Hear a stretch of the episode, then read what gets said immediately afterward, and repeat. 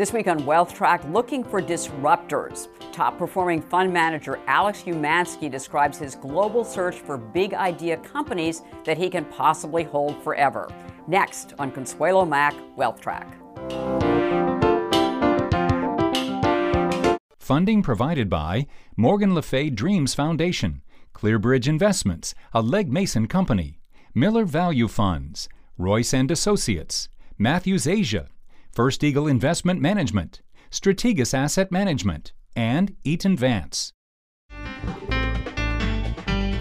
Hello and welcome to this edition of Wealth Track. I'm Consuelo Mack. When you're hot, you're hot. And this week's Wealth Track guest has been on a tear since launching his Baron Global Advantage Fund in 2012. Alex Umansky is new to Wealth Track, but he's a seasoned investor with an outstanding track record. Umansky joined legendary growth investor Ron Baron's firm in 2011 as a portfolio manager. He oversees about $850 million in assets, including several Baron funds.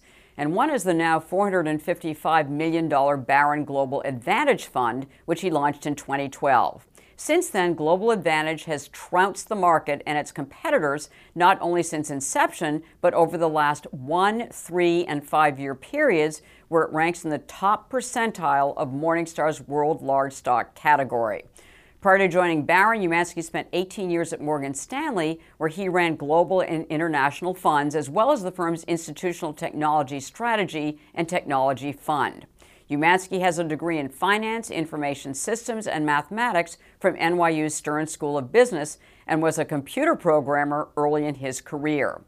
Now, very few money managers have the opportunity to create a new fund, and a tiny percentage deliver the outstanding results Umansky has. I asked him to define what he sees as his competitive advantage at Baron Global Advantage. Number one is we have a very long uh, investment horizon. We think the majority of market participants today uh, participate in a sprint. Everyone is running very fast and is focused on short-term results. Right. We think the minority of investors are thinking of this as a marathon and looking at you know longer periods of time. So when you say longer periods of time, what are you talking about? Three to five years. Okay. And we actually try to be different than that. There is no finish line we're not thinking of this, you know, as a sprint or a marathon. So I'm getting in at 20, and I my my out price, my exit is 30. You're not thinking in those terms, no. right? The end game is, you know, you never stop. Right. So I think you told me actually that you, the, you the time horizon is really forever. Holding right. We the company want forever. to find the most unique, competitively advantaged businesses right. and own them for the long term, own them for as long as those competitive advantages remain in place. So let's talk about the uniquely competitive advantages that you're looking for. You're looking for really big ideas, compelling ideas. Uh, so talk to me about so we what, think what of, define what's a compelling idea. We think of every investment in one of two categories. Mm-hmm. You're either a holder of value or you're a big idea. And there's nothing wrong with holder of value. It's, you know, you're picking up your 80 cent dollar and at some point the market's going to be rational and give it the, the right value. Mm-hmm. But we only want companies whose intrinsic value is going to increase significantly over long periods of time. So we're not looking for a 20% return or a 30% return. We're looking for five baggers, 10 baggers. We're looking for companies whose competitive advantage is durable and businesses that are benefiting from disruptive change. And that, that's really what we focus on. How hard is it to find those companies? I mean, you've got holdings of what, around 50 holdings right now in the yes. Global Advantage? So is, is, it, is that a very select group?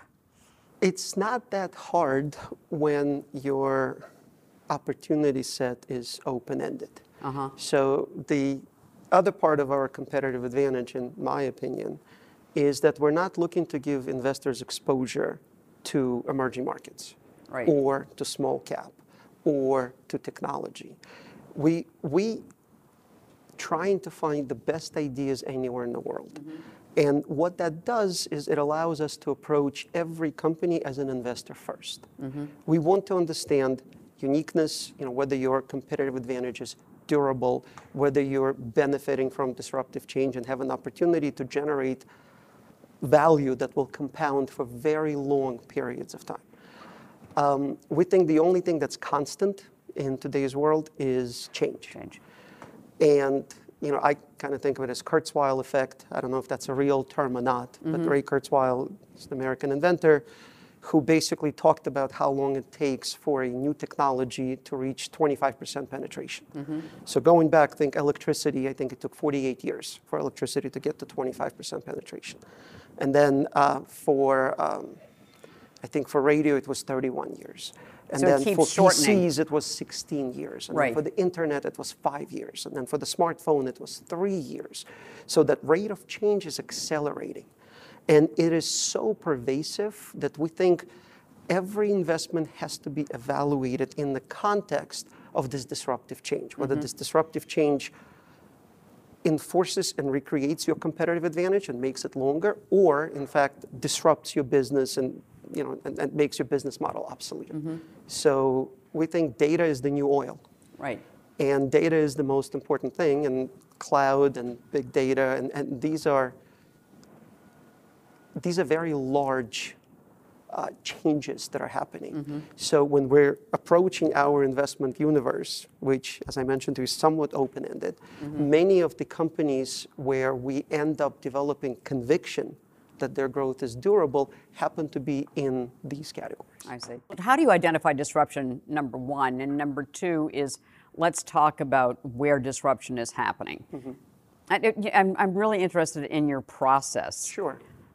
So some of it is obvious and has been playing out already. Others are kind of less obvious. And so think of probably the biggest one is digitization, right? We're talking about data being the new oil. The world Yes. is getting digitized. Uh, you look 20 years ago, all advertising was in the analog form. Think radio, TV, print, billboards, right? And then uh, Google comes about and Facebook comes about, and a large portion of these advertising dollars shifts to digital. And you look at it today, more than 50% of this trillion dollar industry is already in digital, in digital form. right? advertising. And in the meantime, print, you know, newspapers, magazines have suffered tremendously. Uh, billboards, radio, used to be very predictable, hasn't been so much. Mm-hmm. Uh, we've seen this with e-commerce, right? I don't know if it's 25 or however many years ago, all retail was brick and mortar. Mm-hmm. Now 15% of all retail transactions in this country are done through e-commerce, Right. right? So you have, you know, Amazon and, you know, Alibaba in China and Mercado Libre in Latin America that Right. are digitizing. All of these are holdings of yours. And Right, they're right. digitizing commerce. You have Facebook that's, and Google that's digitized advertising. Mm-hmm. But there are other things that are less apparent. Um, banking is getting digitized. Mm-hmm. Healthcare is getting digitized. So we talked about the shift in software, where you know years ago all of the workloads were being done on mainframes, Mm-hmm. right? And then there was a multi-decade transition from mainframes to client server, and now we're going client server to the cloud, and that's well understood. Mm-hmm. I think what's happening in healthcare is maybe less well understood, or maybe well less covered. Uh, many years ago, medicine was natural and herbal. Mm-hmm. And then we went from that to small molecules, which is essentially chemicals. Mm-hmm. And then we went from small molecules to large molecules, right? Mm-hmm. And now we're going to personalized medicines, where you're going to have genetics. gene therapies, and Right. you're going to have cell therapies. Th- this will fundamentally reshape the, the, the healthcare industry, and the ramifications are, you know, critical to understand for Right. companies, for payers, you know, for consumers, right? Because with um, small molecules, you had hundreds of thousands of patients, and mm-hmm. treatments would, would cost a few thousand dollars per year pa- per patient. Mm-hmm. Now, with large molecules, you have only tens of thousands of patients, and it costs $500,000 per patient. When we're going to get to mm. real personalized medicine, Right. you know, the changes will be very different. Mm-hmm. So the payers need to understand this, the companies need to understand it. But I think even more importantly, we're going from managing diseases to curing diseases, mm-hmm. right? You can now get an inje- injection and it will cure blindness. Mm-hmm. What's the value on that? Right, How do you price that? Right? So this is a very disruptive change that mm-hmm. needs to be you know, understood and it'll take many years to play out. But these are the kinds of things that, and of course, there's artificial intelligence and machine learning and, and CRISPR and blockchain and you know all these other things. So do you identify the disruption first Is that what you do? And then you say, all right, who are the key players in this? Who, who's going to you know, really benefit from this? How, how does it work? So we start by trying to detect change. And then we ask ourselves is this change real? Okay. Is it material? Yep. And is it going to lead to a dislocation somewhere? Right? So think of, I don't know, electric vehicles, for example, right? Uh, the way these companies have competed in the past was on the strength of their internal combustion engine. Mm-hmm, We think internal combustion engine is going to go away. We don't know exactly. or- Mm-hmm. We don't know exactly when, right? But it's not an if anymore. No. We know that that automotive is going towards clean, which we think is electric, Mm-hmm. autonomous shared mobility. This is not a world where General Motors or Toyota or VW ha- has a competitive advantage, Mm-hmm. right? So we know that that entire Sector is gonna be- is getting disrupted. Right. So the first and you don't own any traditional auto And companies for that reason. that is correct. So, so industries In that are being plus. disrupted, Yes. unless they're doing it, Yes. you're out of there. So there are two purposes to this exercise, right? Right. One, you want to understand what's going to be disrupted. Right. So if you understood that e-commerce is going to take a lot of share from brick and mortar, perhaps you wouldn't have invested in Sears Mm-hmm. or Circuit City, right? Or you know Best Buy, Macy's, uh, you know, Right. and all those retail And- stores and that you have been didn't. losing, and we didn't. No. That is correct. Okay. We haven't. And then the second part of it is trying to find the companies that are likely going to be the winners Mm-hmm. of this transformational change. So Amazon has a flagpole position in both e-commerce Right. and big data. And, and you've Right, and- owned and- and- Amazon since its IPO. Uh, in- over my two, two different places of employment. Yes, Right. I, I started uh, at Morgan Stanley, and we, we have initiated the investment in Amazon at its IPO. Which was in 1997. That is correct. I think the important thing to understand is that there's never been a day when we did not own the stock. Uh-huh. Right? We've owned Facebook since the day it went public. Right, exactly. And Amazon, was- you know, 1997, uh, uh, Google 2004, Facebook uh, 2012. So when you've researched a company that you think is a major disruptor, you tend to own it unless something, so something radically changes. Is that accurate or? What we try to focus on is the duration of the company's growth. Okay. So when we were talking about Amazon, Amazon has compounded their gross merchandise value at 52% over the last 20 years. Wow. 52% growth, right? And majority of investors that found Amazon to be either too expensive or too, you know, for, for whatever period of time, certainly did not anticipate that it can grow for as long as it did.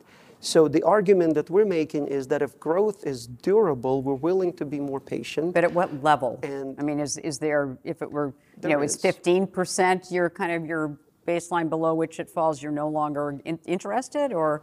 So we, we do have Is there a number? disciplined process. Okay. So our process dictates that we only make an investment when we can do it at 20% discount to its intrinsic value. But we will hold it through, it being fair valued and even somewhat overvalued, typically 20% over the intrinsic value is where we uh, draw a line and would start Right. reducing the position. But I, I, I think it's important to point out that for us, price isn't the most important determinant. How profitable can the company be when it gets to maturity?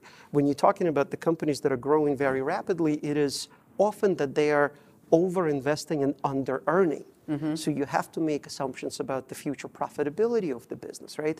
The point that I'm trying to make is that by definition, the calculation of intrinsic value is imprecise right? And you're making assumptions, and we try to be conservative or appropriately conservative. Right. And there's a base case and you know and, a, and an optionality or a bull case.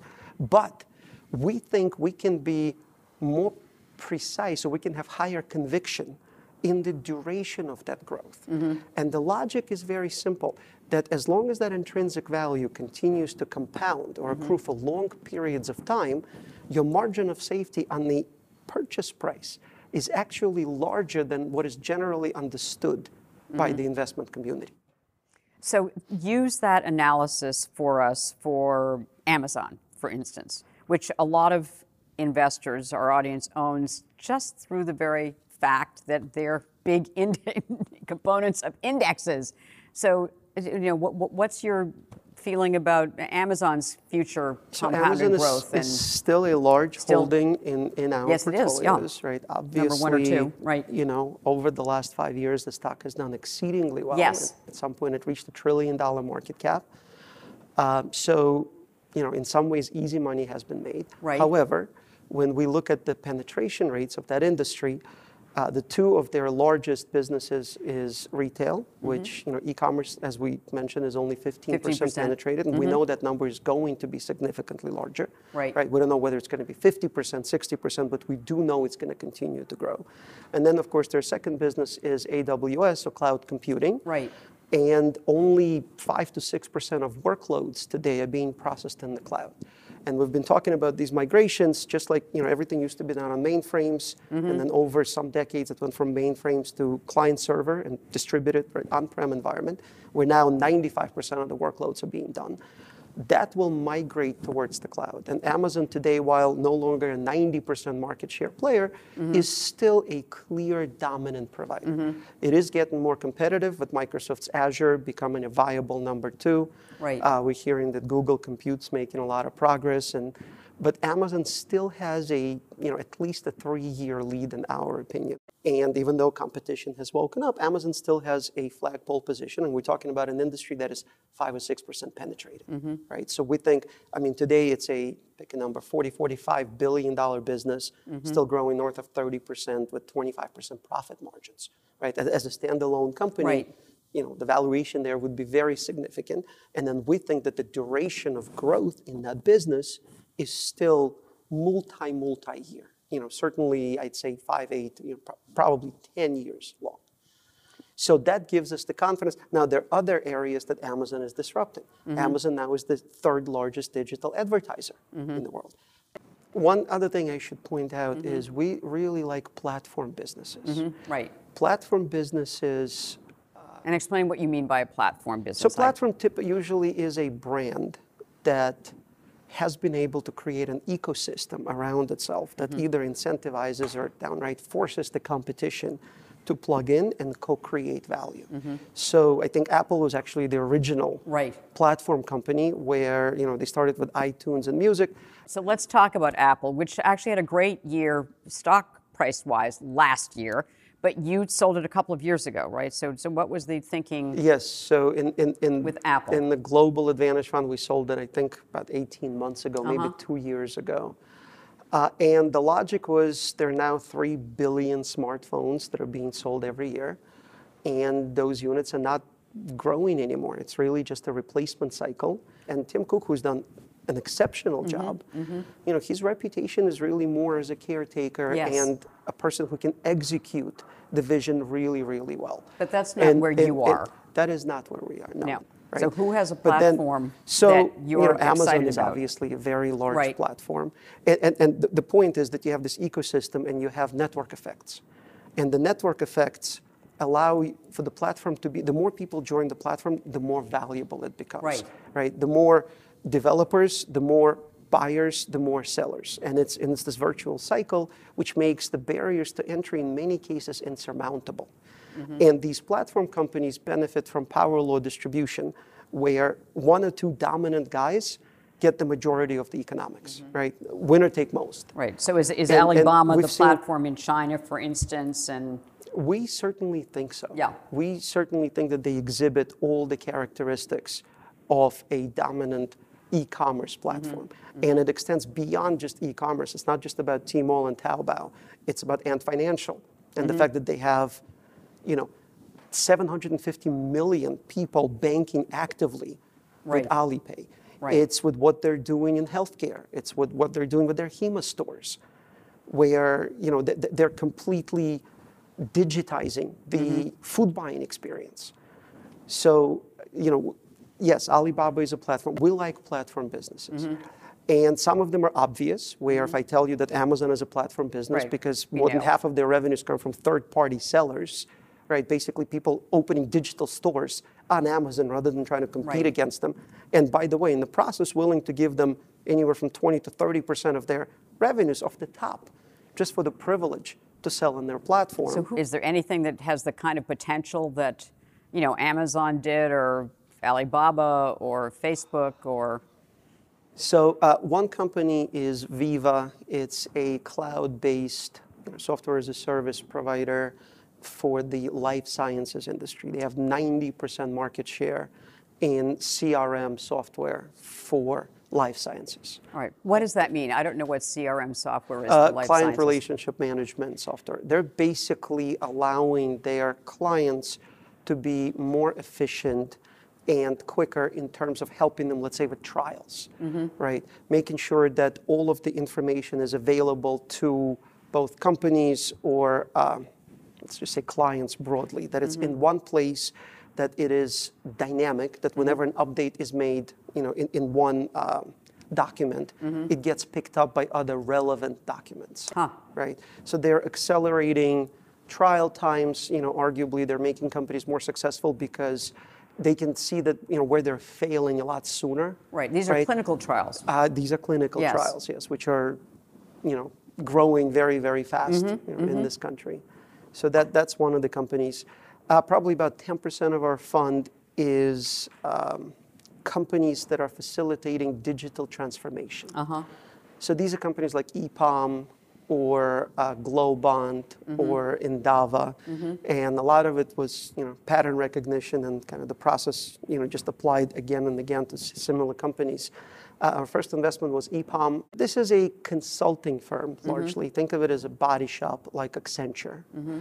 But they have hubs in lower cost geographies in Eastern Europe where, let's say in Minsk, right, or, or mm-hmm. Warsaw, where they set up shop next to universities and they hire every data scientist, every PhD, so every computer smart. scientist graduate. Right, Right. right. And we met the CEO, I don't know, seven or eight years ago when he came to our office and he was talking about this digital transformation. Today, everyone's talking about digital transformation. At the time, it wasn't as prevalent. Mm-hmm. And he was trying to explain to us that it's not just the digital revolution, it's the cognitive revolution. That the way the new generation consumes information is very different than mm-hmm. the way the older generation mm-hmm. consumed information. What that means is that every company out there, whether you're Nike or Disney, you know, or, or, or WorldPay, has to rethink the way mm-hmm. they're communicating with their customers, the way they are communicating with their employees right? The values have changed, the interfaces have changed. And there is simply not enough talent out there to help them achieve that transformation. Uh-huh. Yeah. And the thing that struck me at the time was that he said, look, we have 4,000 people that we can send out on assignments, right? If we had 40,000 people, our capacity utilization would be the same. I will be capacity constrained for at least the next 10 years plus, as far as I can see. This is EPAM. This is EPAM. Right. And this is eight years ago. Right, wow. And at the time, the market cap, I think, was a billion dollars Mm-hmm. for a company. And so that fits well with this duration of growth, Yes. right? Where he says that our the demand is going to outstrip supply as far as we can see. Mm-hmm. One investment for a long term diversified portfolio, which we ask every guest at the end of a Wealth Track interview. So, is there one thing that we should all own some of? Philosophically, we believe that you know the highest conviction idea should be at the very top of the portfolio. You know, I'm not going to recommend you know our 10th or 20th largest holding because if we have the highest conviction and its long-term success, then logically that should be at the very top. So you know, Alibaba and Amazon are two of our largest um, Right. holdings, and they kind of flip-flop or interchange depending on which one's doing better on any given month. Uh, we think both of them have a you know long and, and bright future ahead of them. All right. Alex Umansky, thank you so much for joining us on Wealth Track for the first time. I don't think it's going to be the last time, so we you for having me. appreciate your being here. Thank you Thanks very so much. much.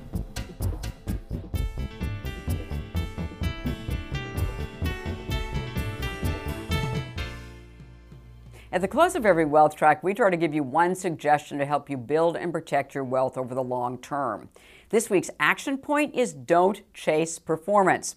There have been numerous studies showing that individual investors dramatically underperform the very funds they invest in because they buy into a fund when it's done exceptionally well, buy high and chase performance, and sell it when it hits a rough patch, sell low. We call it the underperformance gap. how to avoid it. Invest in funds and managers you believe in that match your investment objectives and risk tolerance, then stay the course and let them do their job. Next week, we're taking you to the opposite end of the fund spectrum. Ariel Investments' Rupal Bhansali on her non consensus investing value approach. But this week, how poker sharpens Alex Umansky's investing skills. That's our extra feature on wealthtrack.com. Keep connecting with us on Facebook, Twitter, and our YouTube channel. Thank you for spending your precious time with us. Have a great weekend and make the week ahead a profitable and a productive one.